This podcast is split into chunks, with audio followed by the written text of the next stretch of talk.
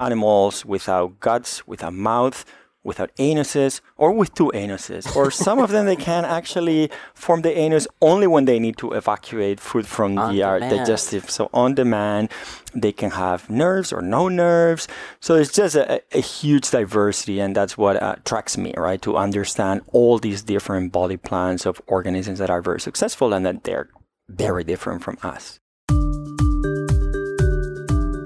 Welcome to the Illumina Genomics Podcast, where leading scientists discuss their genomics research and how genomics is shaping their understanding of science and nature. Here's your host, Paul Broman. Well, hello, and welcome back to the Genomics Podcast. And a very special welcome if this is your first time tuning in. I hope you like our show. In episode 63, we're going to talk about the biology of invertebrates, animals that quite literally have no backbone. Typical invertebrates include insects, spiders, snails, clams, jellyfish, and many more. In fact, about 95% of all animal species are invertebrates. They've been around for hundreds of millions of years, and they play a huge role in the health of our planet. The evolutionary history of invertebrate animals, referred to as phylogeny, has traditionally been informed by studying the physical form and structure of individual invertebrate species.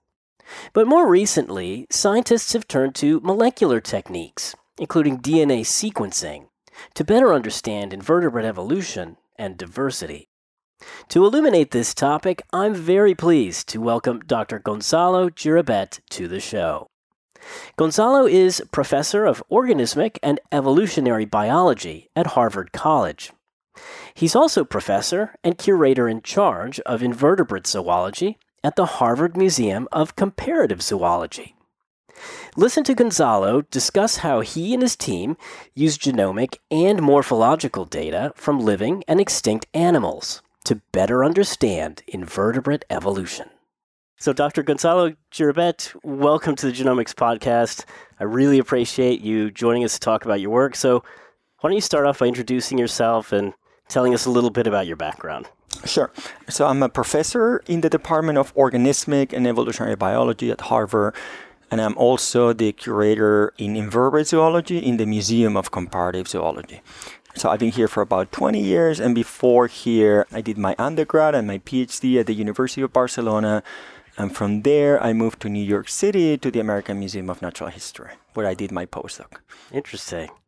So your lab's interested in understanding animal diversity and evolution, right? Mm-hmm. And you use genomics technologies pretty heavily to address scientific questions around evolution and diversity. And you're really interested in understanding invertebrate evolution biology, which I think is interesting because we we talk quite a bit about vertebrates on the show, but we haven't ever talked about invertebrates. So tell us a little bit about this group of, of organisms.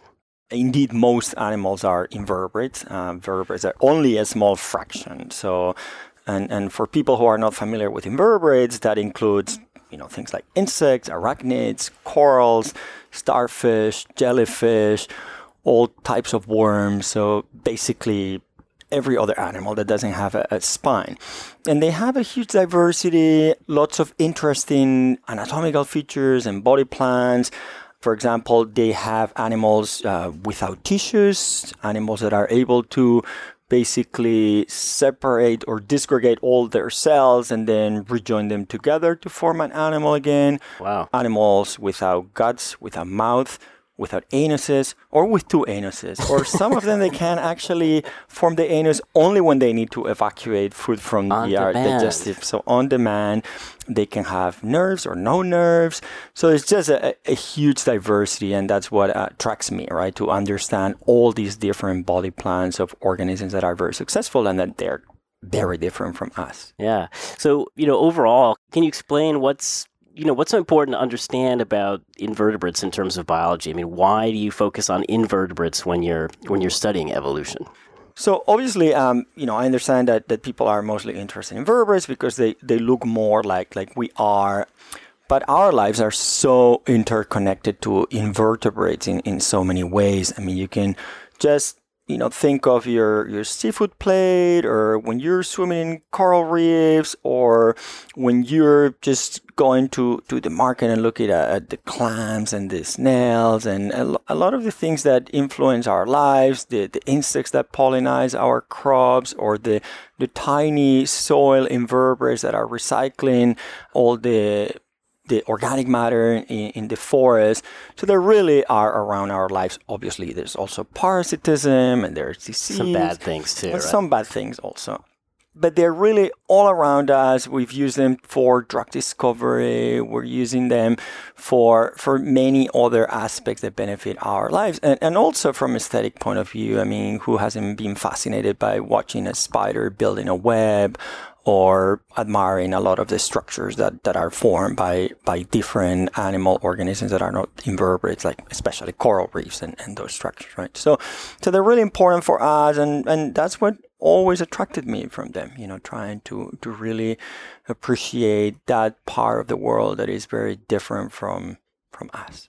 And when you're trying to understand evolution, I mean, is the idea that to understand evolution, to really understand it at a, at a you know fundamental level you have to understand the evolution of you know the majority of the animals on the planet. Is that why invertebrates scientifically are exactly right? I mean it, it's very you know I've, I've pointed out at some of these these weird facts of invertebrates right whether they have a nervous system or not but but some fundamental questions in evolution is how many times did nervous systems evolve you know? Our old idea is that they only evolve once but with the current resolution of the invertebrate tree of life it, it seems that it's possible there's been two different types of nervous systems. Ones that evolve you know with different neurotransmitters in a in an early group of animals called comb jellies or ctenophores and then the other nervous systems the ones that we have and most other animals share evolve with another series of neurotransmitters in, in animals that actually didn't even have a nervous system per se,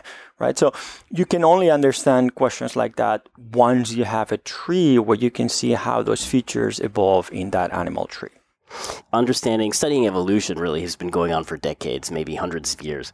Can you talk about the impact that genomics technologies in particular have had on this discipline? I mean, how has NGS, you know, impacted the, the role of, of scientists? Yeah. So, you know, the impact is huge as in any other areas of science.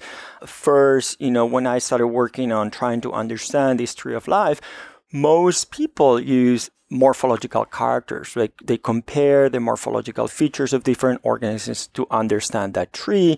And, and really early on for my PhD, I started working on molecular systematics, where instead of using morphological features to derive the trees, we were looking at the DNA sequences, right? At the time, we used uh, PCR. when was this? Was this? Uh... So that was in the in the uh, mid '90s. Mid '90s. Okay. Yeah. So we used PCR and and Sanger sequencing, but we were only able to sequence a bunch of genes. And that wasn't enough for resolving some, some evolutionary questions of processes that happened half a billion years ago, for example, right? With the explosion of animal life.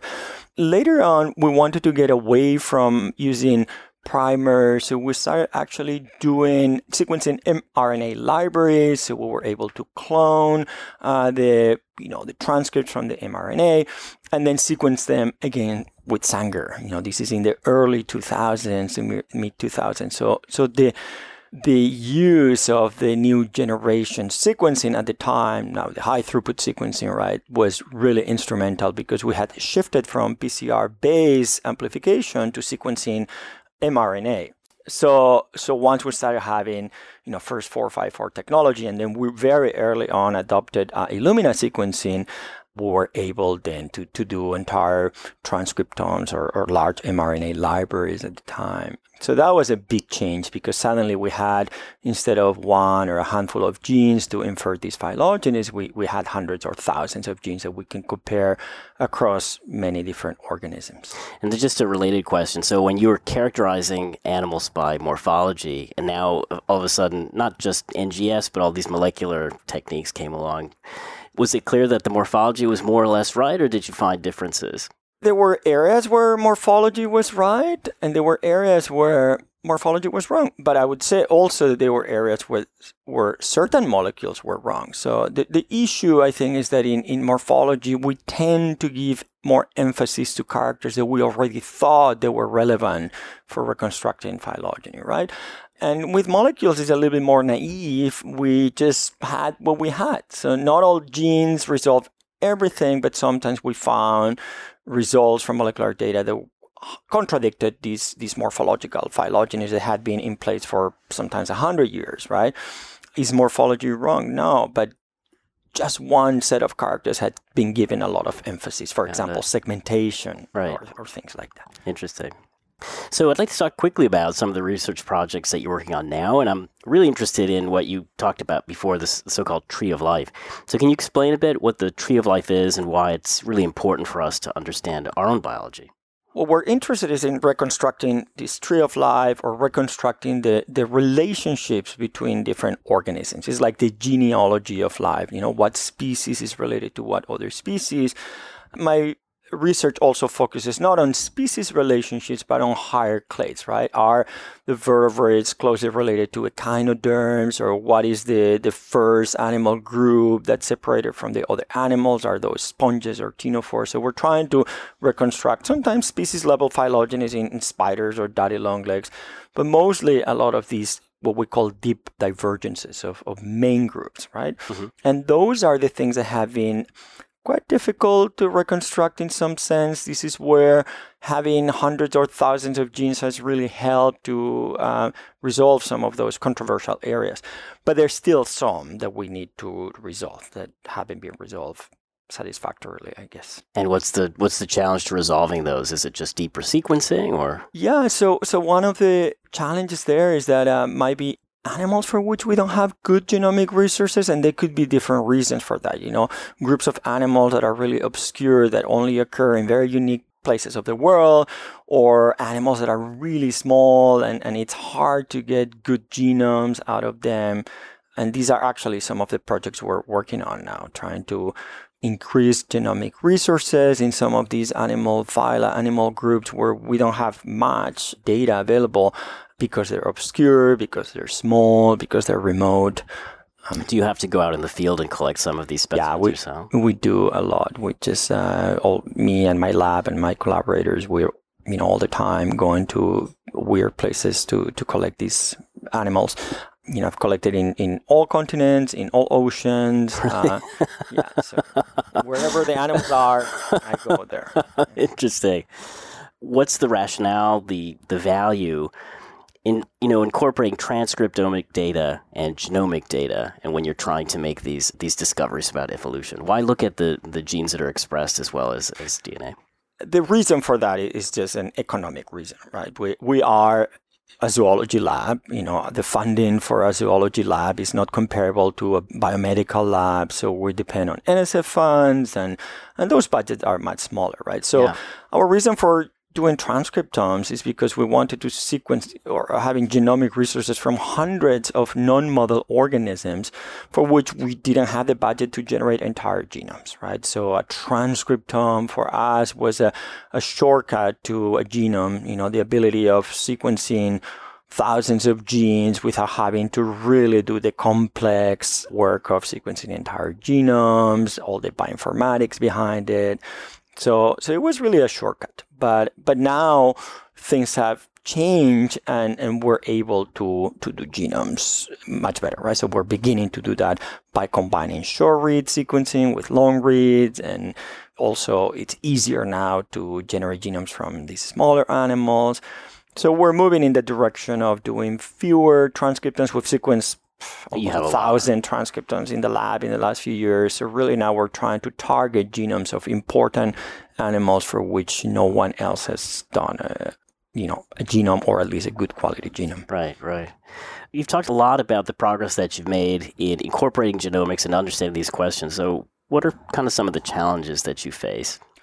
One is money, right? We, right. We're always trying to, to raise money to do some of this work. Again, it's much more difficult to justify, you know, investing a lot of money to do the genome of, of some of these animals that are very interesting from an evolutionary point of view, but uh, they they're not model organisms. They they're not going to cure cancer. Competition or, for resources, know, right? Competition for resources. And the other challenges are that some of these obscure animals are, you know, they haven't become model organisms, perhaps also because they have properties that make them difficult. You know, you can't culture them sometimes, or they're really, really tiny. So, or velvet worms, one of the animals that I'm most interested in, for example, has genomes that are about 10 times the size of the human genome. Wow.